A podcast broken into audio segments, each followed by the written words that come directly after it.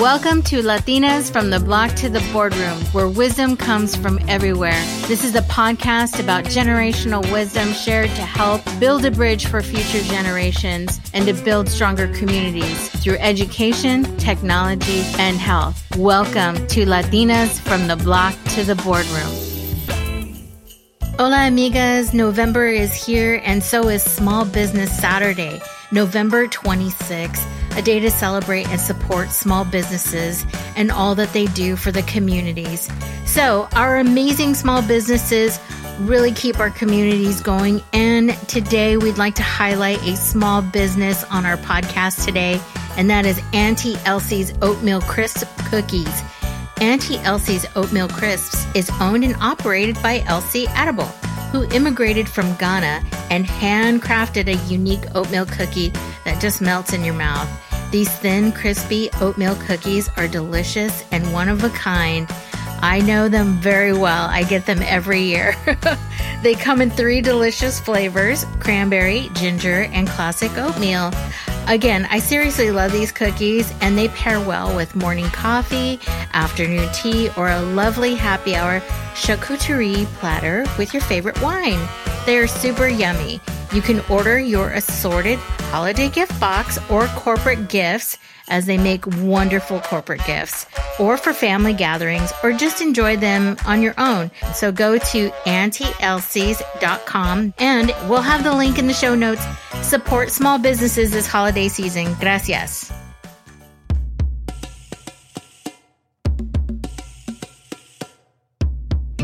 Today, my special guest is Maricela Herrera Avila, the first Latina appointed CEO of the global organization, the Ellevate Network. It's the largest community for women plus at work, focused on creating a culture of equity and inclusion in business. She oversees overall business operations, growth, and strategy. As a strategy executive with 15 years of experience building and scaling teams, brands, and businesses, Maricela has led the creation of impactful programming such as annual Mobilize Women's Summit, which reaches thousands of professionals across the globe and is supported by some of the world's leading companies. Maricela is also the host of the Ellevate podcast, Conversations with Women Changing the Face of Business. Échale ganas. Let's get started with Maricela at Latinas from the Block to the Boardroom.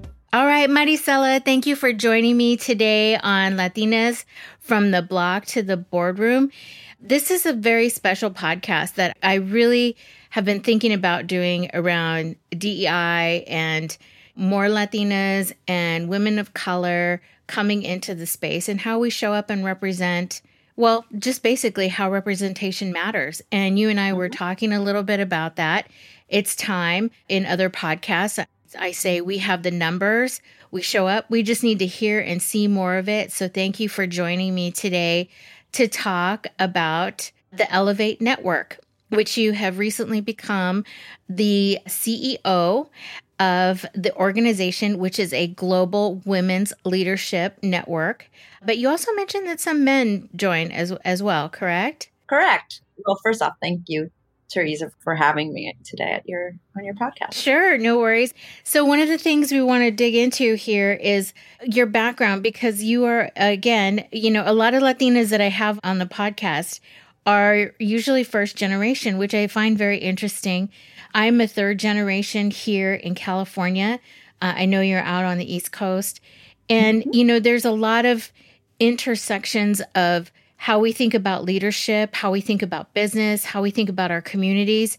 And that has a lot to do with our backgrounds and where we're from. Right. And so your family coming from El Salvador during the time of the 80s, late 80s, do I want to say? Was it during the late 80s? Throughout the 80s, basically. Mm-hmm. And the turmoil that usually happens down in Central America, a lot of us don't talk about that, but it really has an impact into a lot of when they get to the country and they find themselves really looking at that American dream. I want to talk about that and how that was kind of set for you in your journey from El Salvador, and then I think you said to Mexico City, and then to Columbia, right? Business school. Oh my God. Yes. I was born in El Salvador. I lived there for getting to adulthood. Mm-hmm. Throughout the time of war, I don't usually think about it that much, to be honest. But you and I were talking last time, and it's weird how what you live through when you're in your younger years mm-hmm. has such an impact on how you see the world mm-hmm. afterwards, right? So for me, living through a lot of the turmoil while there was an armed conflict going around, the resiliency that you built mm-hmm. from just kind of trying to, tomorrow will be another day and things should work out. And it gets ingrained mm-hmm. in your mind in some way or another. I do think that that also has something to do with my kind of fight or internal compass on fairness mm-hmm. and mm-hmm. wanting to bring that to anything that I do within my life. Because mm-hmm. I always think, you know, life is hard. Mm-hmm. And if we make it a little less hard and a little bit more fair, it would be extraordinary. So I left El Salvador to go to college in Mexico, did that, worked in banking for a few years mm-hmm. back there. And I didn't think I was going to come to the U.S., actually. I never had that in my mind. It was just, you know, trying to do my thing, figuring out what I was good at, where I could use my talents, and how I could see what I could accomplish. In that moment, a lot of it was, you know, first generation ambition. Right. Kind of like, my family went through all this. Now it's on me to do something bigger and mm-hmm. better and greater. And I ended up coming to Columbia Business School in the U.S., loved my time there, came thinking I was going to be a banker and continue to be a banker. And realize that that was not me. Yeah. You can share with us, like, why did you decide to go into that? Because I always talk about when you step into a different arena where you think you can make an impact, you know, there's a reason where that drive comes from. So let's talk a little bit about the finance aspect part of banking. Why did you pursue that? So first off, numbers made sense to me. So it was kind of one of those moments where I remember being in school and being in college and taking my first accounting class and being like, this is so logic driven. Mm-hmm. This just makes so much sense to me. Mm. So I kind of fell in love with the numbers. And that was my first foray into, you know, let me see what this finance thing is all about. I honestly came into that world mostly because of ambition. And I'm going to repeat that word a lot of times mm-hmm. because I think that lately I've been reading, I don't know if you've been reading some of the articles of how there's a whole narrative that women are not ambitious anymore. And I will call a lie on that. You can say bullshit. I'll say it for you. I will call bullshit. It's bullshit. It is bullshit. We're absolutely ambitious. Who says we're not? Right. We might care about things differently. Mm-hmm. But that doesn't mean there's no ambition. So I did go into finance because I thought it was going to give me the status, the money, the power mm-hmm. in some way, shape, or form. Mm-hmm. I didn't know what I didn't know. Mm-hmm. So I didn't know that would also mean it would take a lot of my life, honestly, mm-hmm. that it would take a lot of my confidence. So instead of building it up, it kind of shot it down. And I was extremely lucky. So I worked, my first boss and mentor back then in the industry had been my professor in college. Nice. And he didn't remember me when I first came in for an interview, but afterwards, like, we started talking and he was super supportive. So in that sense, I was extremely lucky. Mm-hmm. On the other hand, however, I was a young woman in her 20s covering some of the largest real estate developers in the north of Mexico. So wow. Talk about male-dominated within male-dominated within male-dominated. Wow. And that was hard. Mm-hmm. That was hard because a lot of them did see me as, you know, who's this little kid who's asking me for my financials or asking me all of these questions about how I run my business. And that's why it was so important to me to have a mentor or a sponsor, really, that had my back. Mm-hmm. And I don't think I could have done it without that. It did make me develop some thick skin. Mm-hmm. And I would say that that's probably the biggest thing I got from my banking experience. Mm-hmm. And, you know, you say it's different in Mexico than in the U.S. And it absolutely 100% is. I mean, I do remember my going out to lunch with my clients and everyone drinking tequila and me being like, I don't know how to act in these situations. Right. But the culture in the U.S. is still harder. Mm. The banking and finance world in the U.S. is still, I would say, more closed off. Because over there, I had to fight with being a woman. Mm-hmm. But I wasn't a Latina until I moved to the U.S. I always like to say that. Yeah. I mean, that's an interesting perspective because you're in a country where Latinas are Latinas. I mean, we're not like, you know, I think the only differentiator there sometimes, while it's still very apparent, is skin tone. And skin tone and socioeconomic status. Yeah. Those are yeah. And that's a lens that's very deeply rooted in a lot of past sentiments and colonization. And so it's, you know, the banking industry, if we look at it, I mean, a lot of people look to the U.S. as a strong economic powerhouse. Right now, we're kind of, everybody is kind of failing in that arena right now. But this is a big change. And we've been through a lot of changes, you and I, in the years, you coming here, me being third generation, I've seen a lot of economic downturns, but that just means opportunity for a lot of people.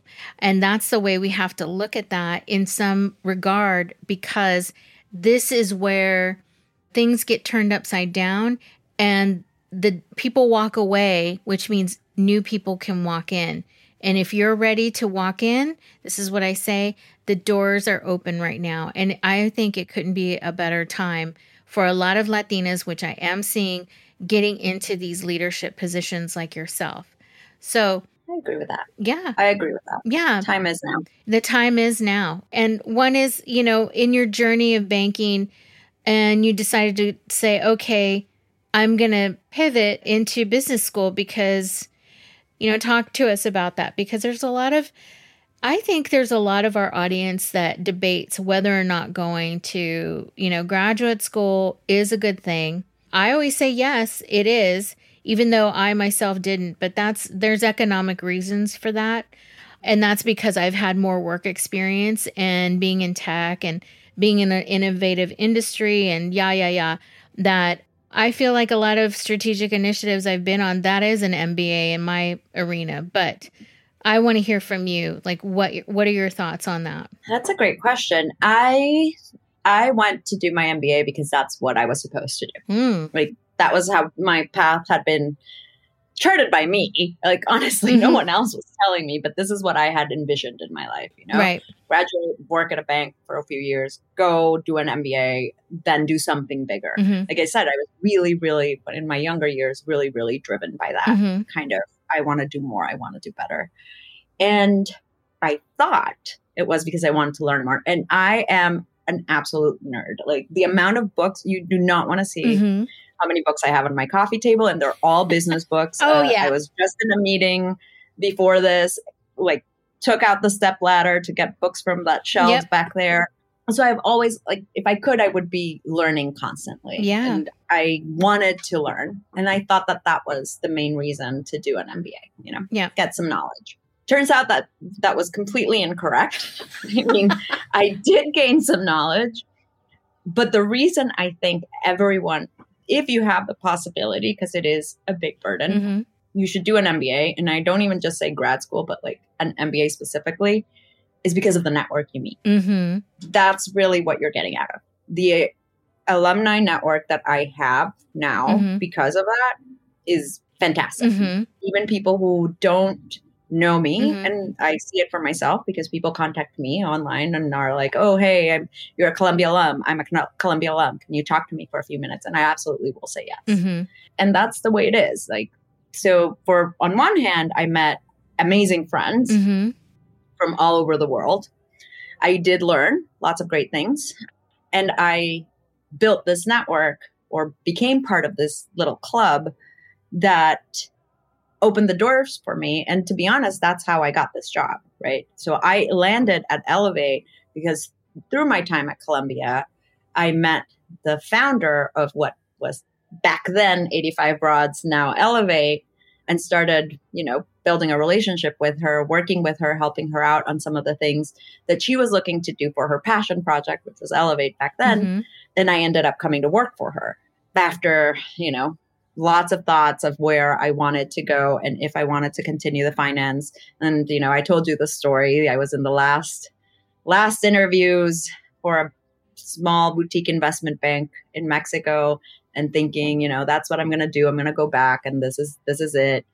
And they asked me, just before we can get to anything else, do you have any plans of getting married in the next 2 to 3 years? That's so crazy. I mean, that's totally illegal here in the United States to ask that. But, you know, we're talking about Mexico. So we're and a few years ago. let's also give them that. Right. And I was like, no, which was also so like, I still kick myself for having that very chill reaction to it. Right. But I guess, you know. And then after thinking about it and talking to Janet, who was the founder of 85 Broads and had become my mentor then, yeah, I didn't want to go into that type of environment. Yeah. In fact, it almost lit that. I have to thank that guy, honestly. I wish I remember what the bank was called, because I really have to thank him, because that lit the fire that I needed to take that already. You know, I was very kind of hard stuck on the world isn't fair, things aren't fair, things need to be more equal. Mm-hmm. And then this comes along and it's the perfect opportunity for me to be like, screw this. This is not what I want to be part of. I want to be part of something that actually changes this. And Right. That's how I ended up here. Yeah. So what I like to say is that's a part of you living your life, to have enough experiences at that moment for you to say enough is enough. And I think just collectively what's happening in the world right now, that's exactly the moment that we're living in right now. A lot of women right now are saying enough is enough. And then there's some other women that want to be in Gilead. I'm just going to flat out say that. Gilead, yes. Handmaid's Tale, yes. They want to be there. No, not for Latinas, I don't think. So... I don't think we were made for that. No, I don't think so. We're all Junes over here. And I'll say, this is, as you're saying that, you know, this is where we're getting to enough is enough. And then when we come to it and say, you know, this is enough. Mm-hmm. Like, we're burdened with childcare, housework. And I don't have kids, mm-hmm. but I can see it within the Ellevate community. I get to see a lot of what everyone's dealing with. Mm-hmm. Uncertainty in the economy. Companies that don't value us, like all these things. And we say enough is enough. And then we're labeled as women have lost their ambition. Yeah, no, it's not ambition. It's the support network that we need, right? It's a total support network. And yeah, I fight that too. It's, you know, I'm going to say it, the fucking pandemic really put, you know, some cement blocks on a lot of women's feet, mm-hmm. because we were the ones that, especially Latinas, and we've talked about this in previous podcasts too, you know, we're the ones at home taking care of mostly multi-generational families. Yes. And that is an economic downturn for us. The other thing is we're the ones having to still do the things that unfortunately culturally we buy into, and we do the things, right? If there was a shared understanding, like within the household, of duties, shopping, all kinds of things, right? With the kids, other than birthing them, this would be a different society in general, because there would be an understanding that we can't do this together. And so when they say lack of ambition, I kind of want to throw up the middle finger and just say, you know what? We have shackles. If we have a family, Latinas, we do this because we love our families. I'm not saying other people don't love their family, but it has been harder for us as a community. We don't have the resources that have been available to us. Yep. So this is where I get a little fired up with you and just say, you can shove it. Yeah. No, absolutely. I'm with you.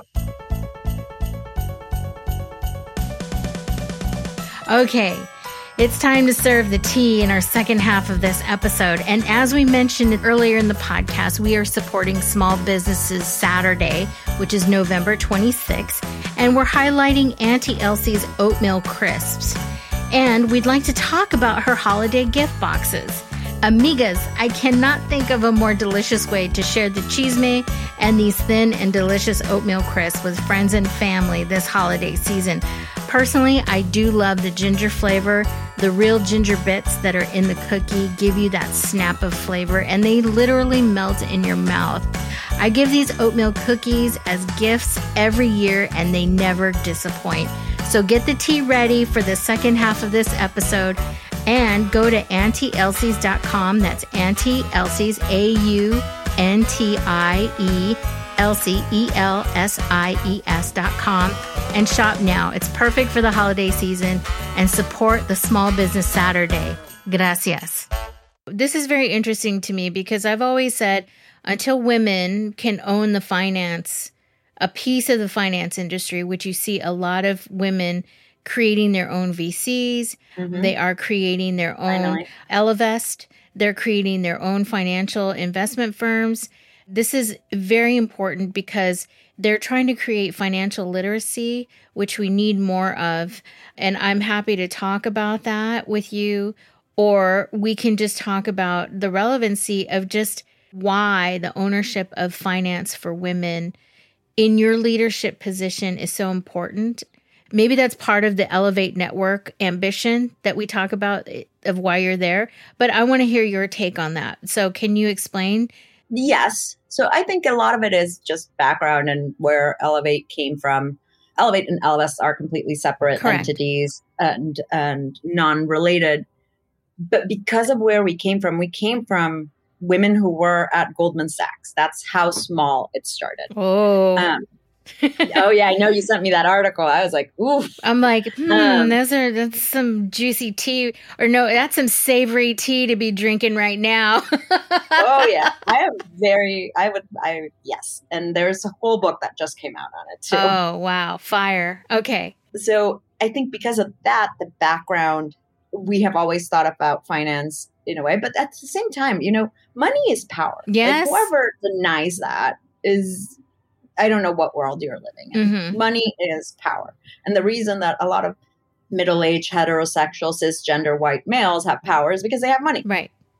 And the silly thing is women control more than $3 trillion of investable assets. Mm. And we control 86% of consumer spending up to the last time I remember looking up those numbers. That might have changed. Mm-hmm. So we have a lot of power. Right. And so it's what can we do with that power? And that's why sometimes we fight at Ellevate with the word empowering, because we're not asking anyone to give us power. We have that. Right. It's how do we use it? And I think this is where you're talking about how when we can actually get the finance institutions within the control of women. And I think it's when we have that money, we realize that we have that money, that we have that power, and that we have those investable assets to open the doors for other people. Yes. I remember talking at an event a few years ago, actually, and it was for a Hispanic Heritage Month event because, of course, that's what I was talking at. Mm-hmm. And they asked me, like, how can people support Latinos who are coming up the ranks? And yes, sure, mentor them. Yes, sure, sponsor them. Invest in them. Right. Like, give them the money. 100%. A lot of these people are the ones that are starting businesses. Yes. Latinas are starting businesses at like extremely high rates. So if we can get that money and put that to use towards these groups, then you're making a difference. Right. Absolutely. I'm there 100% because I'm there just in general because I am one of those people that pivoted. I was in tech. Enough is enough. I had enough of the shit show there. Just everything that was happening. I just said, okay, where can I be useful? What can I do? And this is why I started the podcast. This is why I want to bring other women that aren't in the leadership roles that are fighting that social justice impact in these organizations like Ellevate Network that you're in and other organizations. We are the least seen in these arenas of where we have been empowered, where we're moving into that C-suite. Nobody is highlighting that as much as nobody. That's just what I'm going to say. Nobody. And when we talk about the most powerful women that are Latinas or Black women, they want to bring us down. They want to silence our voice. They want to stop the communication from us trying to bring, as you say, we bring up others along with us and why we have these networks. I think it's important for us to learn more about the Ellevate Network and how it helps women in that arena and how it's an organization to join. Yeah. Maybe you can talk a little bit about that since you're at the helm of strategy and operations and the vision moving forward for the organization. Yeah.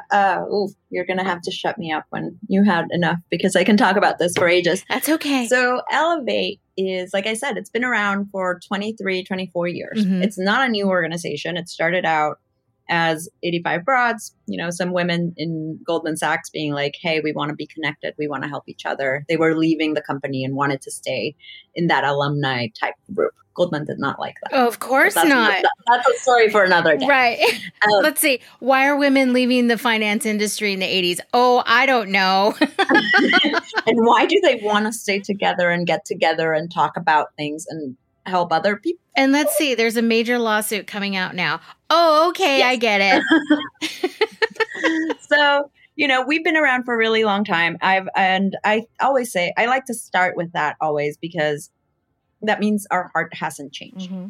Our whole mission of bringing people together to help each other, to bring each other up, that's not changed. Mm-hmm. However, we've adapted with the times. Mm-hmm. So we used to be that specific, you know, group. Now, when you said, you know, men, we say we are the largest community of women plus at work. Mm-hmm. And that plus for us represents non-binary individuals, transgender people, and men, anyone who believes that we should have gender equity mm-hmm. and can work towards it. Like, we know we can't do it alone. So we bring those people along. And our whole thing is that we believe the world would be much better mm-hmm. if people felt like they belonged, if people felt like they belong in their workplace, that they belong in a position of power, in a position of leadership. And if you could see that, you started off this podcast by saying how representation matters. Yes. And that's something we try to put at the forefront. Mm-hmm. It's really lonely to be the other. It's really lonely to have a work life where you think no one else is going through the challenges, when most likely a lot of us are. Right. So if we can make these spaces where women and non-binary individuals and men that care about gender equity can come together and talk about work honestly, authentically, and give each other advice, open doors for each other, because again, like I said, a lot of it is open doors for one another, then we could actually make a huge difference in the culture of business mm-hmm. and make companies be a little bit more human and the world be a little bit better and work suck a little bit less. Right. So that's what we do. Awesome. So, you know, you bring up a very interesting point about how we like to gravitate towards one another where we want to support each other. And I think that's really big in our community right now. Well, just in general.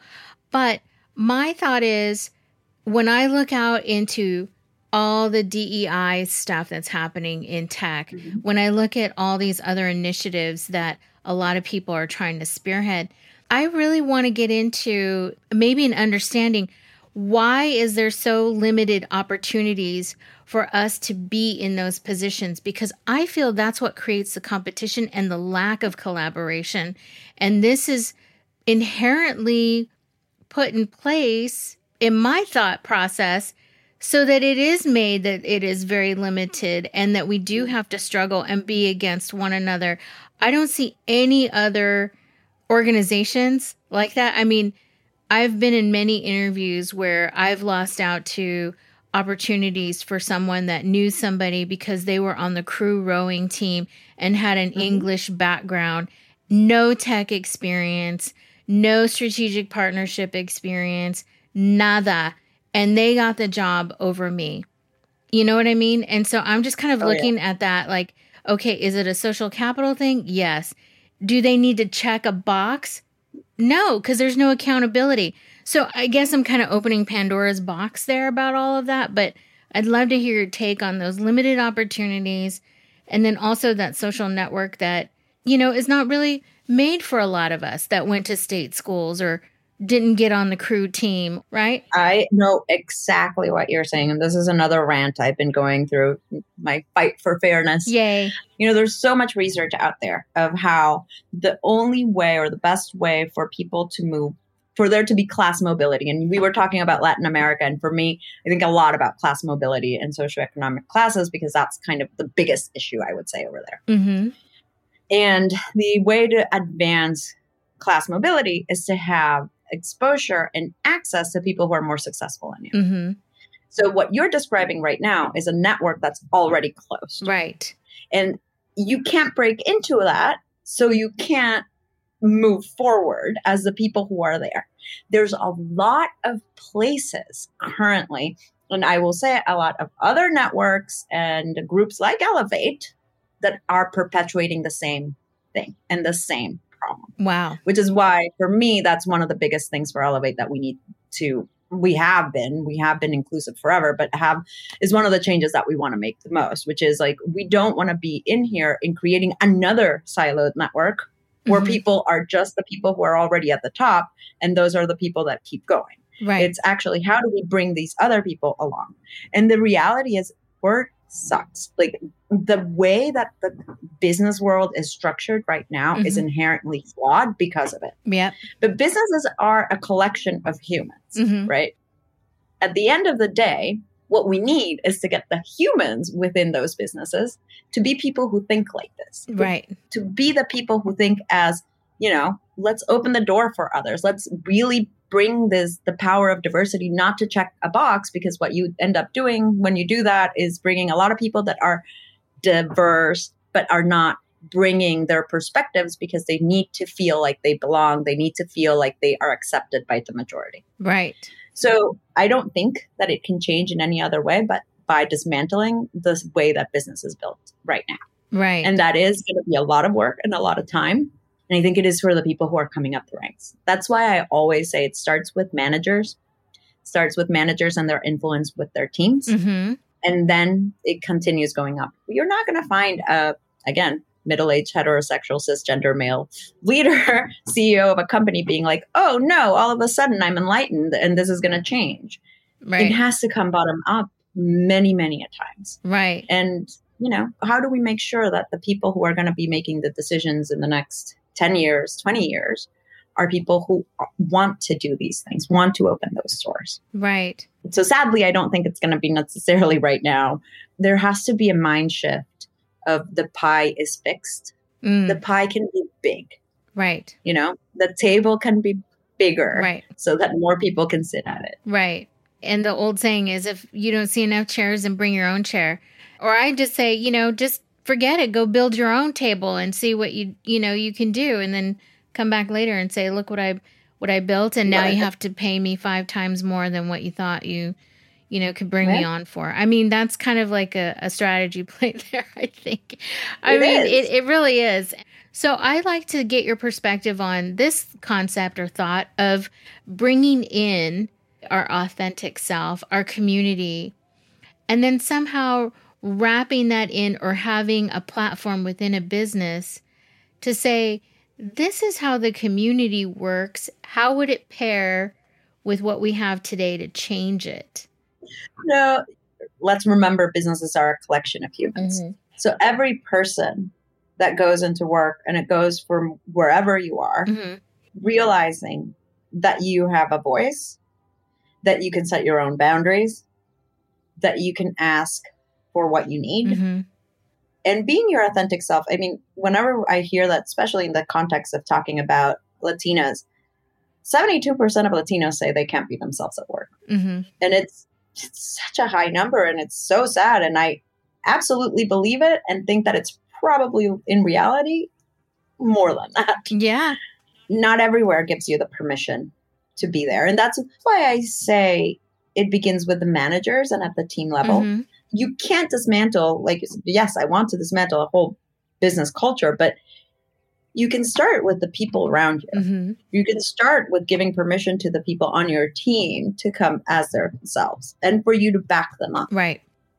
You can start by helping someone that doesn't look like you or doesn't sound like you get a little bit of support or get that word in. You know, there's a whole thing that the Obama administration used to do, and the women at the Obama administration used to do, of amplifying each other during meetings so that at least they were being heard. Right. So that's the type of thing that I think is, can we get individuals to bring those small actions at a micro level within an organization? And then that will begin the change. So I guess the way I'm thinking of the dismantling isn't necessarily let's tear it all down, although that would be very nice. It is about how do we each individually do something to make it a little less unfair. Right. So what books would you recommend just for Latinas and, you know, our communities that are looking into a leadership path, or maybe they're in a career right now and they're like, I really want to change things here. It's a good company, but there's a lot of things that need to change, because I completely understand when people say, I can't just say you're screwed up and things need to change. There's a different way of an approach, obviously. Yep. And what would you suggest for folks to do in that capacity to, I guess, raise their hand to say, I have an idea. I would like to propose something, you know, get that confidence. But how do they back it up? Like, are there books? Are there resources? Like, what do you think? Yeah, well, I mean, if you need backup for proving some of the points, there's tons of research. I would say hit up the Ellevate website and you'll find tons of stuff. Oh, awesome. But there's a couple of management books that I think are some of the best. I always recommend them. There's like 3 books that I always recommend, regardless of who you are and where you are. One is The Culture Code. It's a fantastic book about organizational culture and how the best groups function. Mm-hmm. And it covers everything from Navy SEALs to people who work at restaurants and how they come together. And I think it's a very good blueprint for anyone who wants to make organizational change within their company, wherever you are, because you can find a lot of like, these are the things that make teams work. Mm-hmm. And so if you're a manager, hugely useful. Okay. So that's one. Also, if you're a manager, Radical Candor, I think it's a fantastic book, a great way to know how to deal with your teams. And I keep emphasizing on the manager part because like I said before, I really believe that that's where change will start in organizations. Yep. And then one that honestly for anyone, anywhere, Thanks for the Feedback. It's on communication. It's on how to receive feedback, but you get a lot of tips on how to give it too. Oh, good. And it's fantastic. It's such a good book because it really changes the way that you relate and hear what other people are saying to you. And it makes you think about it in a way of also when you say something to someone, when you raise your hand to ask for that, how can you phrase it so that it goes through to that person in a way that's going to be productive? So Thanks for the Feedback. Swear by it. Okay. Awesome. Well, we'll put those in the show notes for everyone to look up. So I have one question about those books. Are they all written by men? Just FYI. No, actually. Okay. Culture Code is written by a man. Radical Candor is a woman. And the other, I think it's a man and a woman. Are they any people of color? That I can't remember. So I think I should do my homework. This is a huge opportunity, I think, for anyone out there that is in a job role. And you also, I mean, this is just my take, that we need more folks of color writing about 100%. Their experience in management, in organizations, how we can put out our perspective in cultural changes. I know there's a few books right now that are changing that around DEI, but I think just from a management perspective and a leadership, because I don't see any books really. I mean, there's a few that are out there, but you see a ton of books written by men, white men in leadership, how to do this, what to do this, that, blah, blah, blah, blah, blah, blah, blah. And it's like, that's it. Teresa, you're blowing my mind, honestly, right now. I'm like going through my roster of all the books, and I read a lot of books, and I'm like trying to think of one, and I'm having a hard time. And that's not good. Yeah. That's really not good. Yeah. I think this is the platform for you. I think this is an opportunity for you, Maricela, and anybody else out there that's, you know, working in tech that is a person of color, because I don't see any.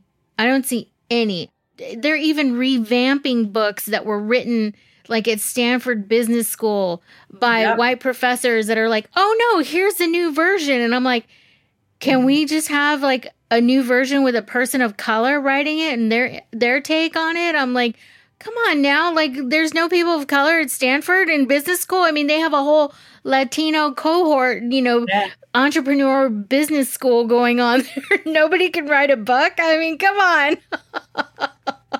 You are blowing my mind. Absolutely. No, I'm putting this on my list. I'm going to amend my bucket list to make it more specific. Yeah, do it. I'm there. And when it comes out, I mean, I would say rápido, you know, let's get it down. Like, you know, start typing away today. Typing. Yeah. I just fucking dated myself as a dinosaur right there.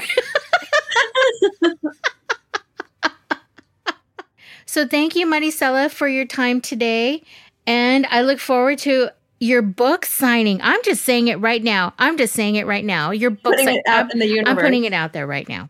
Thank you. You're welcome. Thank you so much, Teresa. It was so much fun. Oh, good. Glad.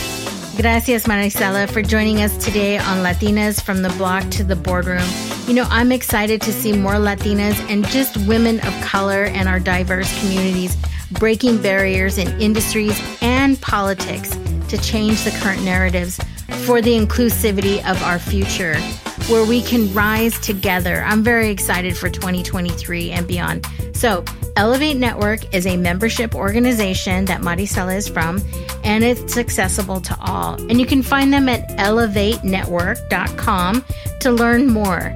And to contact Maricela, you can reach her through LinkedIn at Maricela, her first and last name, for more information and her podcast, Conversations with Women Changing the Face of Business. This podcast was produced by Teresa Gonzalez of 5E Leadership and Marketing and Latinas B2B.marketing. Also co-produced by Robert Lopez, audio engineer and sound designer. Please follow us on Instagram and LinkedIn and subscribe to our podcast newsletter to learn more about our small businesses, events, and promos that you can find at latinasb2b.com. Gracias.